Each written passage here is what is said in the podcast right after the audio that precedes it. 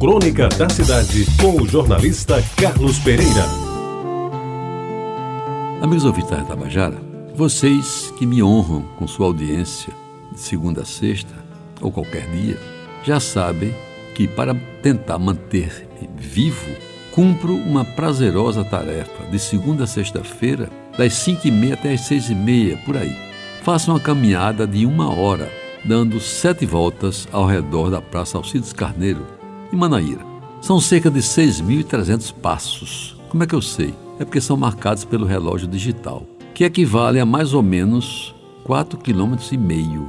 Isso após o despertar de uma boa noite de sono em que campeiam os sonhos, os mais estranhos às vezes, e me faz renovar as poucas energias que restam ao meu corpo. E o faço com disposição, nas mais das vezes até com prazer e alegria. Encontro e reencontro pessoas, cujos nomes desconheço, mas que de forma gentil e atenciosa retribui a minha saudação de um cordial bom dia. E como só vai acontecer, essas pessoas passam a ser como se fossem antigos conhecidos. São homens em menor quantidade e mulheres, todos maduros. Deles, os homens, posso imaginar estar entre os 40 e 60 anos, embora alguns, já como eu, tenham passado dos 70 e até dos 80.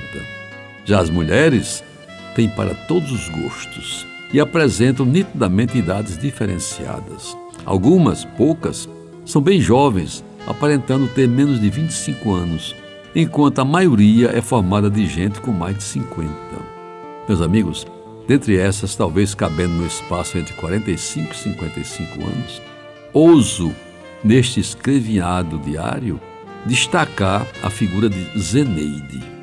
Ela é loura de verdade, tem uma pele alva, sem rugas num rosto perfeito, olhos claros, maçãs rosadas, nariz afilado e lábios cheios e carnudos, além de um sorriso encantador. Pelo pouco que pude perceber nessas minhas voltas em redor da praça. De tanto me encontrar com ela, resolvi na semana passada perder o medo de ser inoportuno, ousar parar-lhe a caminhada e, com maior respeito, dizer-lhe não sem antes de pedir desculpas. Tu sabes que és a mulher mais bonita dentre todas que caminham de manhãzinha nesta praça? Ela, meio que encabulada, agradeceu com um simples muito obrigada, o elogio e seguiu na sua caminhada como se não tivesse ouvido nada.